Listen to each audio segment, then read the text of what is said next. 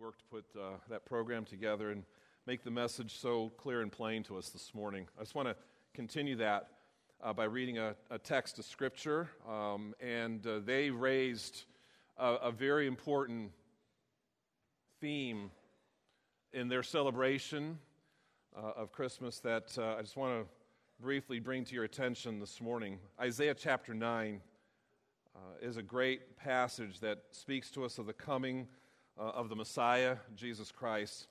Isaiah chapter 9, I'm going to begin reading just a few verses. Verse 1 Nevertheless, the gloom will not be upon her who is distressed, as when at first he lightly esteemed the land of Zebulun, the land of Naphtali, and afterward more heavily oppressed her by the way of the sea, beyond the Jordan and Galilee of the Gentiles. The people who walked in darkness have seen a great light.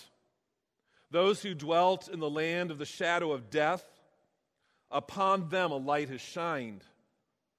You have multiplied the nation and increased its joy. They rejoice before you according to the joy of harvest, as men rejoice when they divide the spoil. For you have broken the yoke of his burden, and the staff of his shoulder, the rod of his oppressors in the day of Midian. For every warrior's sandal from the noisy battle and garments rolled in blood will be used for burning and fuel of fire. For unto us a child is born, unto us a son is given, and the government will be upon his shoulder, and his name will be called Wonderful Counselor, the Mighty God, the Everlasting Father, the Prince of Peace. Of the increase of his government and peace, there will be no end upon the throne of David and over his kingdom to order it and establish it with judgment and justice from that time forward, even forever. The zeal of the Lord of hosts will perform this. Last Thursday, LeBron James showed up for the game at the Quicken Loans Arena wearing these shoes. Now, not on the court, but uh, he, came, he came strolling into the arena uh, with uh, shoes saying, Long live the king. Uh, maybe we could call them his Christmas shoes. What do you think? Well, Christmas retells the story of the birth of a real king. The child who was born to Mary was the son of David is the Son of God. And his name is Wonderful Counselor, Mighty God. And just for a moment, I want you to think on that name. He is the Everlasting Father. It's an interesting title for a baby, isn't it? Everlasting Father. Well, what does that name mean? What does that title tell us about this child whose birth we celebrate? Well, first of all, it speaks to us about the duration of his reign. That word, everlasting. Everlasting. You know, when I think of that, I think there's two phrases that might help us maybe grab a little bit of what it means for him and this reign to be everlasting. You ever heard the phrase, long live the king? Now, we don't use it here in America because we don't have a king. But in other places of the world, it was actually a, it was actually a phrase that, uh, that first, I'm told, came about 15th century in France. And, and actually, the whole phrase was this The king is dead, long live the king. The king is dead, that is, the predecessor is gone, but long live the successor. Long live the king. And the idea behind the statement was that the throne will never be empty. There will always be that one to step into place. The country will never be without a monarch. So even when a reigning king dies, there is still a king. And so it was a way of affirming continuity of the throne. Interesting, it was not the continuation of one king, but the continuity was found in the succession of kings one after another. But this, this continuity didn't always bring about and does not always bring about stability. In fact, back in, in Isaiah's day, the prophet who wrote the text I just read.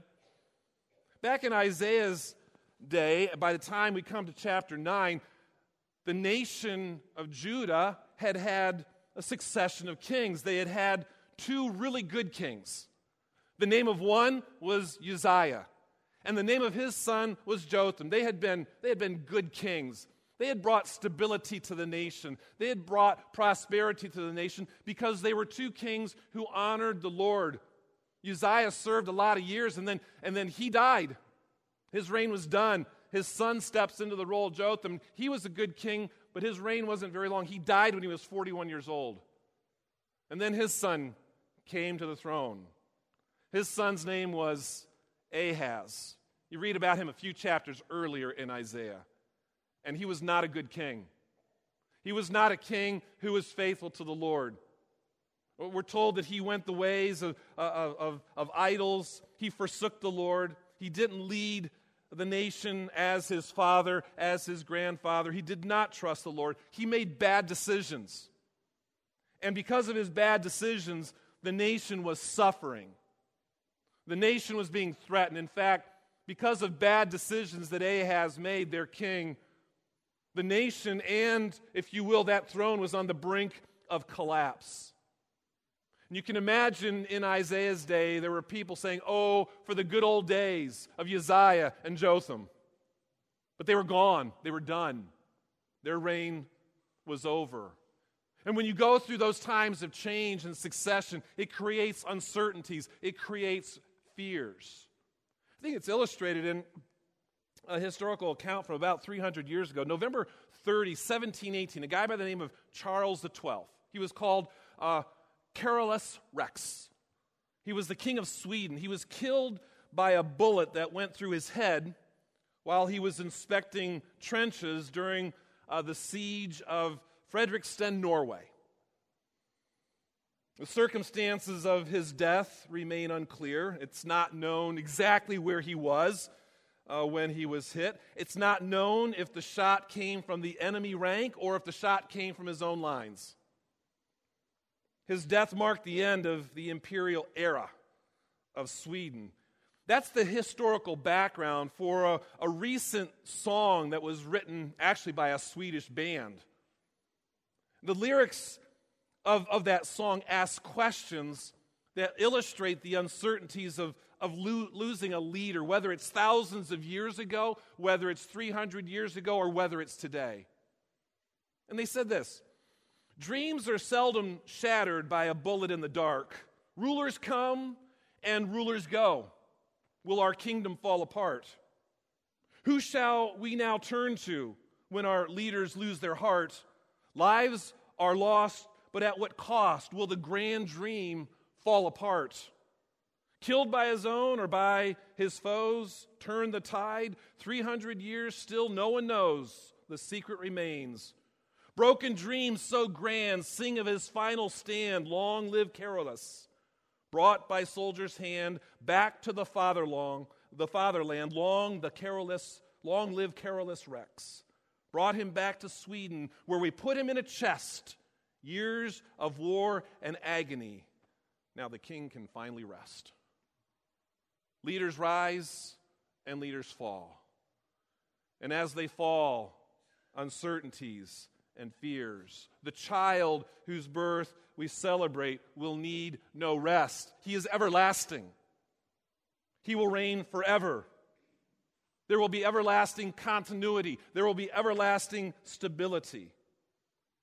And we know that history is the story of the rise and the fall of, of leaders.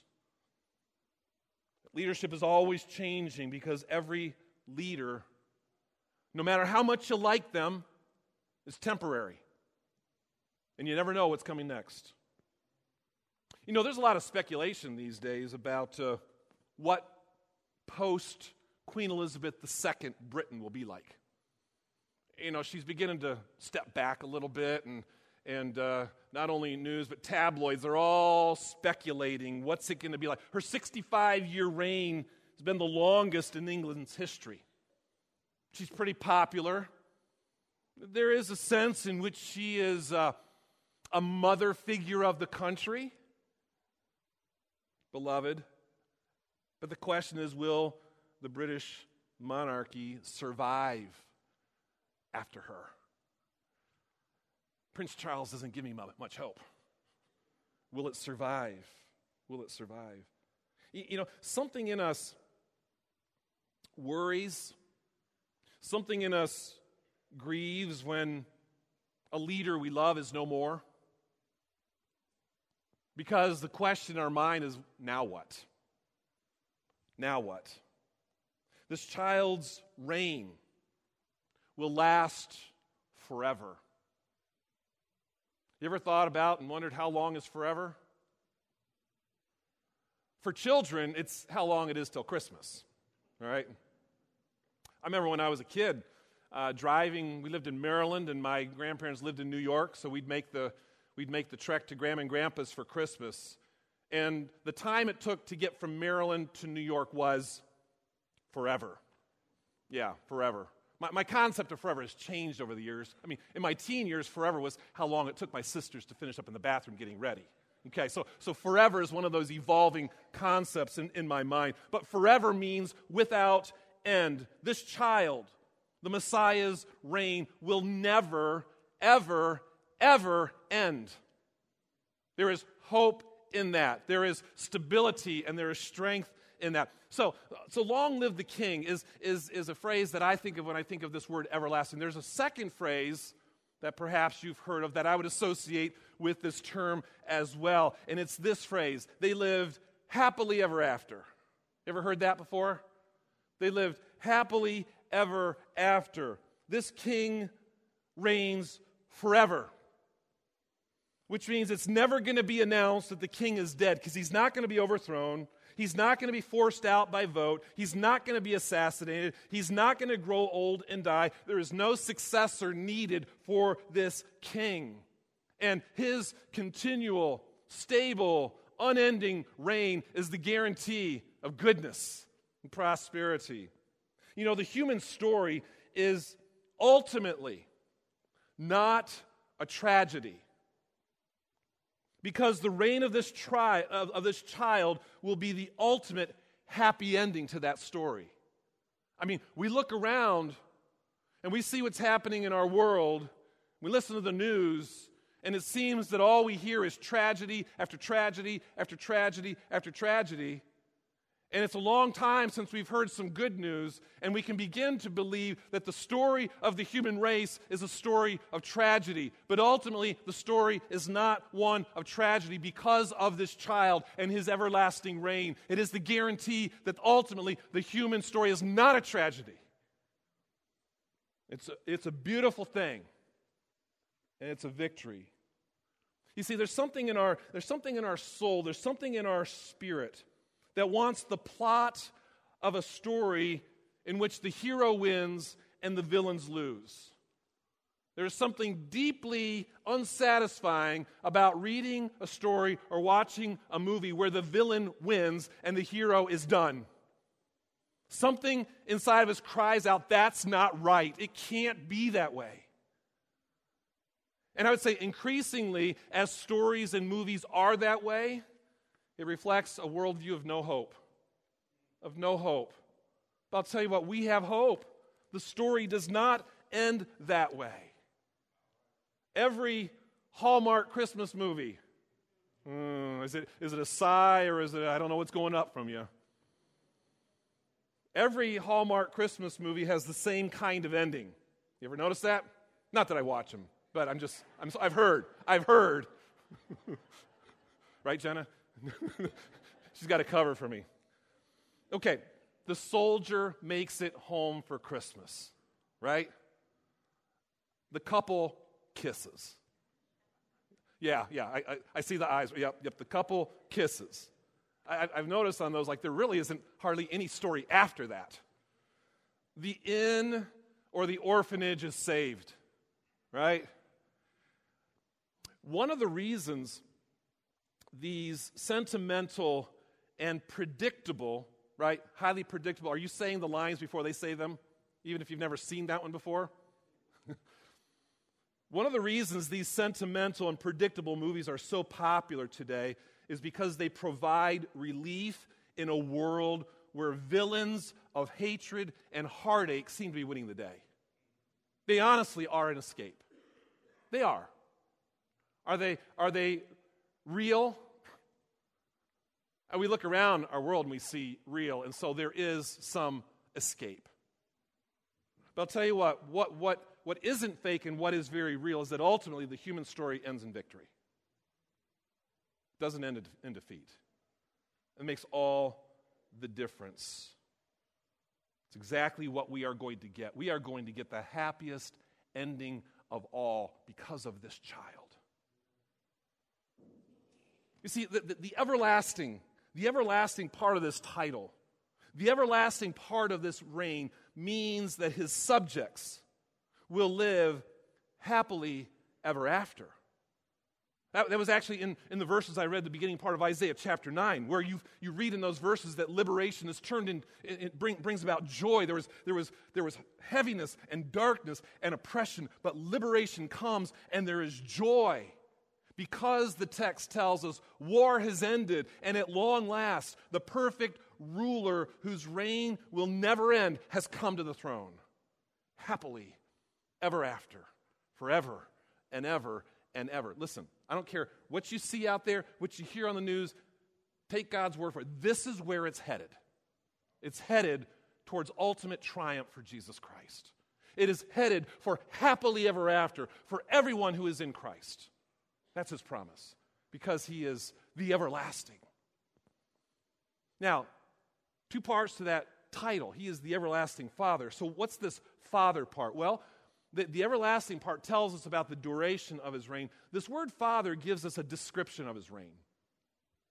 It gives us a description of his reign.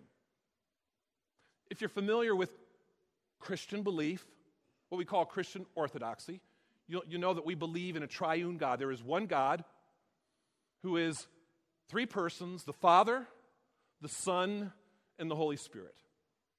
Enough said on that. This statement, this title, is not about that. This title is not about the Trinity. This title is not saying that God the Son is God the Father. That, that's not what's intended in that title. God the Son, Jesus Christ is God the Son. So it's, it's, not about, it's not about his position in the Trinity, it is describing his reign. He is a father.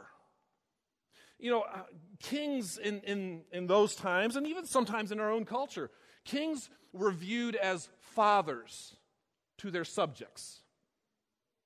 And what's interesting is there is still that tendency in our own, in our own day for, for people to, to look to their leaders or, or certain leaders almost in that kind of a way. That, this, this father, this father figure, or, or, maybe a mother figure is there, is there to watch over. And, and there is a dynamic of, if you will, the, the monarch to the subject of a parent. That was very common, very common in ancient times. And you'll go to cultures of the world today and you'll still find that, that the leader, the leader of whatever the, the village, the group, what, whatever that leader is, is, is, is, a, is, a, is a parenting kind of figure in what they provide. King Ahaz was not a good father to the nation. The, the, the, king that was in place when, when Isaiah was writing these words, King Ahaz, was not a good father to the nation. We read elsewhere of his reign. It says, During this time of trouble, King Ahaz continued to reject the Lord. He offered sacrifices to the gods of Damascus who had defeated him, for he said, Since these gods helped the kings of Aram, they will help me too if I sacrifice to them. But instead, the, the Bible says they led to his ruin and the ruin of all Judah. Ahaz was not a good father as king to those people, to that nation. He was more like an adulterous husband who was unfaithful to his wife. He was more like an alcoholic father who squandered his paycheck, leaving his family destitute. That's the kind of king Ahaz was to his people. He was a derelict father.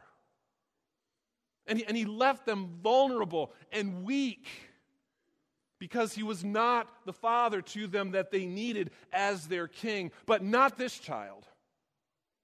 Not this child. He will be the ideal father to the nation who had had so many unfaithful fathers. This one will be the everlasting Father for the people. So, what does it mean then that Jesus is the everlasting Father? Because this child in, in Isaiah 9 6 is Jesus Christ. What does it mean that Jesus is the everlasting Father? Well, first of all, it means this it means that He will be your everlasting life giver. That's what it means. This child, Jesus Christ, whose birth we celebrate, will be your everlasting life giver. This gets to the heart of this title. You see, fathers are life givers. We use the phrase in this way to father means to procreate. The father is the male genetic contributor to the creation of an infant. This child, Jesus, is the father. He is the progenitor of everlasting life. It is from him that everlasting life will come. The children declared that as they, as they quoted scripture, as they sang for us this morning. Life comes from him. He is the everlasting Father. He did this by dying on the cross for our sin because the wages of sin is death. We were under a death penalty. But Jesus Christ went to the cross, died in our place, taking our sin. He was buried, and then he rose again from the dead. He beat death, he was victorious over it. And he lives today. He is the one who is providing life. Through his death and resurrection, Spiritual life is created by the Holy Spirit within the one who believes, who puts their trust in Jesus Christ. This life we receive in salvation is the very life of the resurrected Jesus. His life becomes your life because your life won't survive. His life becomes your life. He is the originator. There's some, Jesus said some very interesting things. For example, in John chapter 17 and verse 3, Jesus said this. He says, and this is eternal life. That's what we're talking about. Okay? This is what eternal life is. That they may know you, the only true God, and Jesus Christ, whom you have sent. Eternal life is being brought back into a relationship with your Maker, being brought back into friendship with the one that we've rebelled against. Eternal life is knowing Him.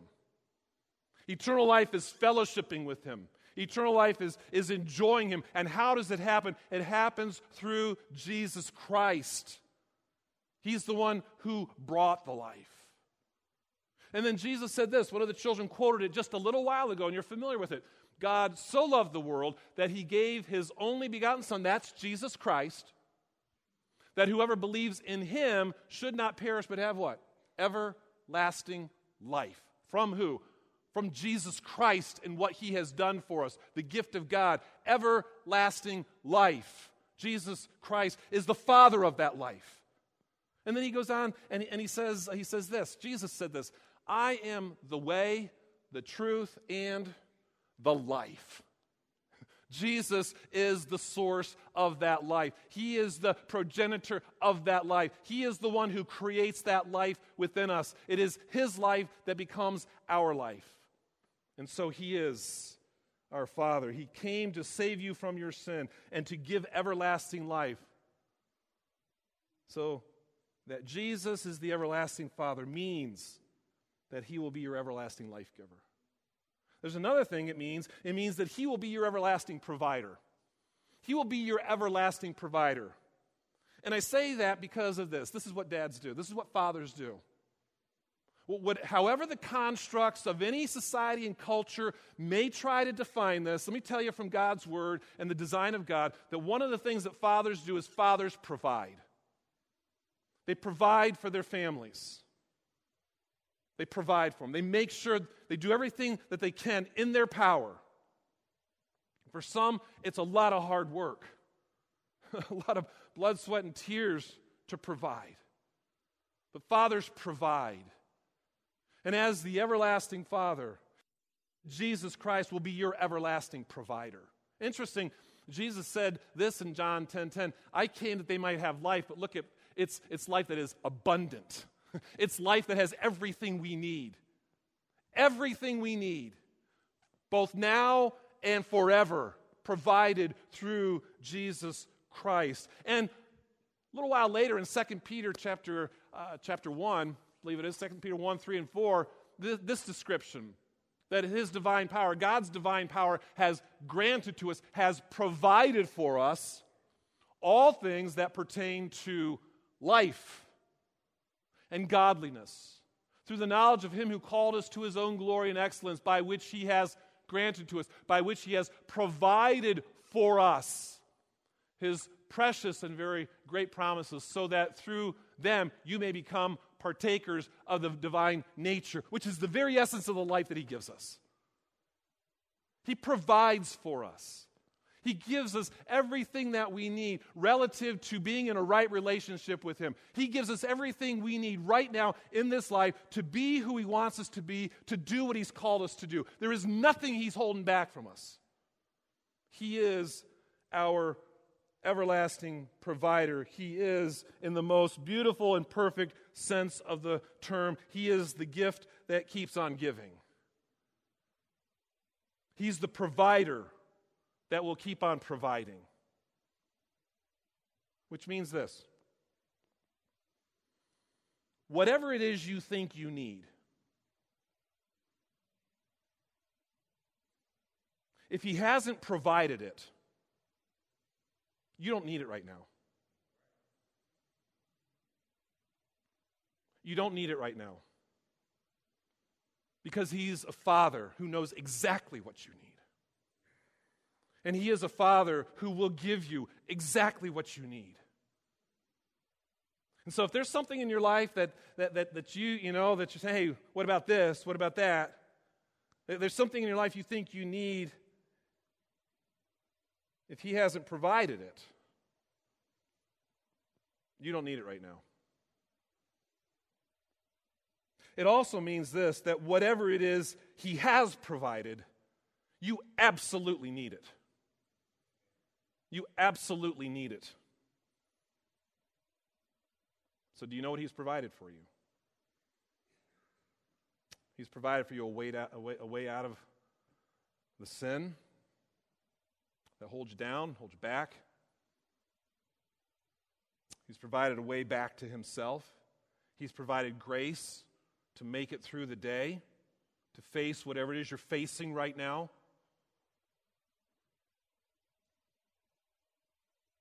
So the question is do, do you want what He provides, or are you, are you hoping for something else?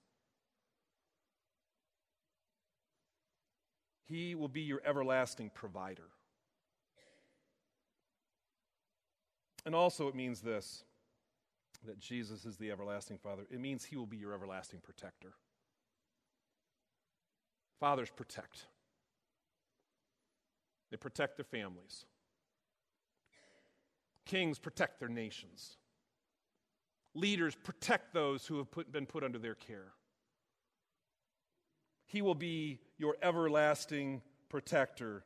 And let me promise you this you need protection. We're not just talking here protection from physical harm. We're talking about the ultimate protection, which is from spiritual destruction. There is an enemy described in the Bible named Satan who is out to destroy you. He's out to destroy. We see his handiwork every single day of our lives.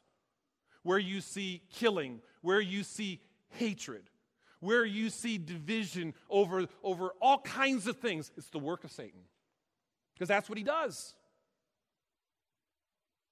We need protection.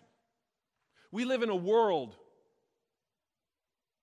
that really doesn't love God, that doesn't love the Lord Jesus Christ. In fact, as the story continues, you may know that the child whose birth we're celebrating right now was killed by the world, crucified because they hated him. We live in a world that doesn't love God, it doesn't honor God, it doesn't respect God, it doesn't fear God. And that in its own way seeks to undermine or reject or overthrow what God is doing. You need protection. I've saved the most sinister threat for the last, and as we need protection from our own selves. Ultimately, the reason Satan has his way in our lives, ultimately, the reason the world has its way in our lives is because we let him. We let him. And we need protection from our own selves. Left to ourselves, I'm especially thinking in terms of spiritual, left to ourselves, we will destroy ourselves. But we have a protector. His name is Jesus Christ. Jesus, as your Father, will protect you. Jesus promised this, in fact, in John chapter 10, verse 28. Jesus said, I will give them, there's that, there's that gift again. I will give them eternal life, everlasting life, and they will never perish. No one will snatch them out of my hand. Why? Because we have an everlasting Father who protects. And I love the words at the end of the letter to Jude, verse 24 in, in, in 25. Jude says this Now to him, Jesus Christ, now to him who is able to keep you. That's a statement of protection. He's able to keep you from stumbling and to present you blameless. Not just to, not just to protect you from blowing it, but to watch over you so that you become exactly what He wants you to be. Now, to Him who is able to keep you from stumbling and present you blameless before the presence of His glory with great joy, to the only God, our Savior, through Jesus Christ our Lord, be glory, majesty, dominion and authority, uh, an authority before all time, now and forever. He will be your everlasting protector. Christmas is a time of many sweet memories. And for many, part of the sweetness of the memories is perhaps you think back on your own father Many still have their fathers present with them and will be with them at Christmas this year. And some of you can only think back and remember in uh, years gone by the special person that your father was, the special place he had in your life, the way he brought life, the way he brought provision, the way he brought protection. Um, but he's gone now. And there's a bittersweet sense to that. Some of you never had that kind of father. And so there's not sweet, pleasant memories of your father in your life. Though he may have been the life giver by conceiving you, he was not the provider, he was not your protector. Jesus Christ is the everlasting Father and he will be your everlasting Father. See, the reign of Jesus that is yet to come over this earth in the future, and the reign of Jesus Christ right now in the believing heart is the reign of an everlasting Father. So I just ask you the question this morning Is he your father? Is he your father?